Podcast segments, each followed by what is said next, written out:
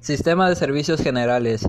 La elaboración de los sistemas de tuberías se comienza con un esquema sencillo, en los que conocidas las necesidades y funciones a realizar, se pueden solucionar estas con los tramos mínimos de las mismas. Los materiales usados en las tuberías de agua dulce son de acero y acero galvanizado. En los de agua salada se usaba el acero, pero modernamente se usan las aleaciones de latón y aluminio, y las de cupro y níquel. Las uniones de los tramos se hacen mediante bridas que para su estanqueidad irán dotadas de juntas de goma u otro material conveniente.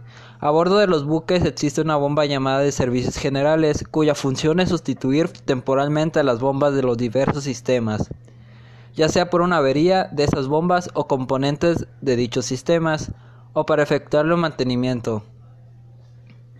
Los sistemas que puede sustituir son bombas principales de SW, bombas de puerto, bomba SW a condensadores, bombas de lastre, bomba eyectora de la evaporadora y por lo general también se puede como bomba auxiliar de contraincendio.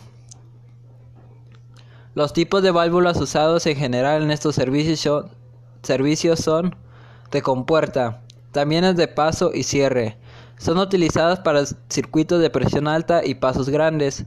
En posición cerrada hacen muy bien cierre, mejor que las de globo y en posición abierta la pérdida de carga es muy pequeña. De globo. También se conoce como de paso o cierre, permiten regularmente el paso del fluido. Con estas válvulas es posible alcanzar un cierre hermético.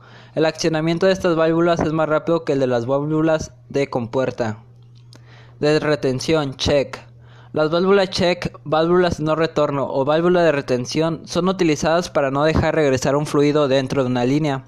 Esto implica que cuando las bombas son cerradas para algún mantenimiento o simplemente la gravedad hace su labor de regresar los fluidos hacia abajo, esta válvula se cierra instantáneamente, dejando pasar solo el flujo que corre hacia la dirección correcta.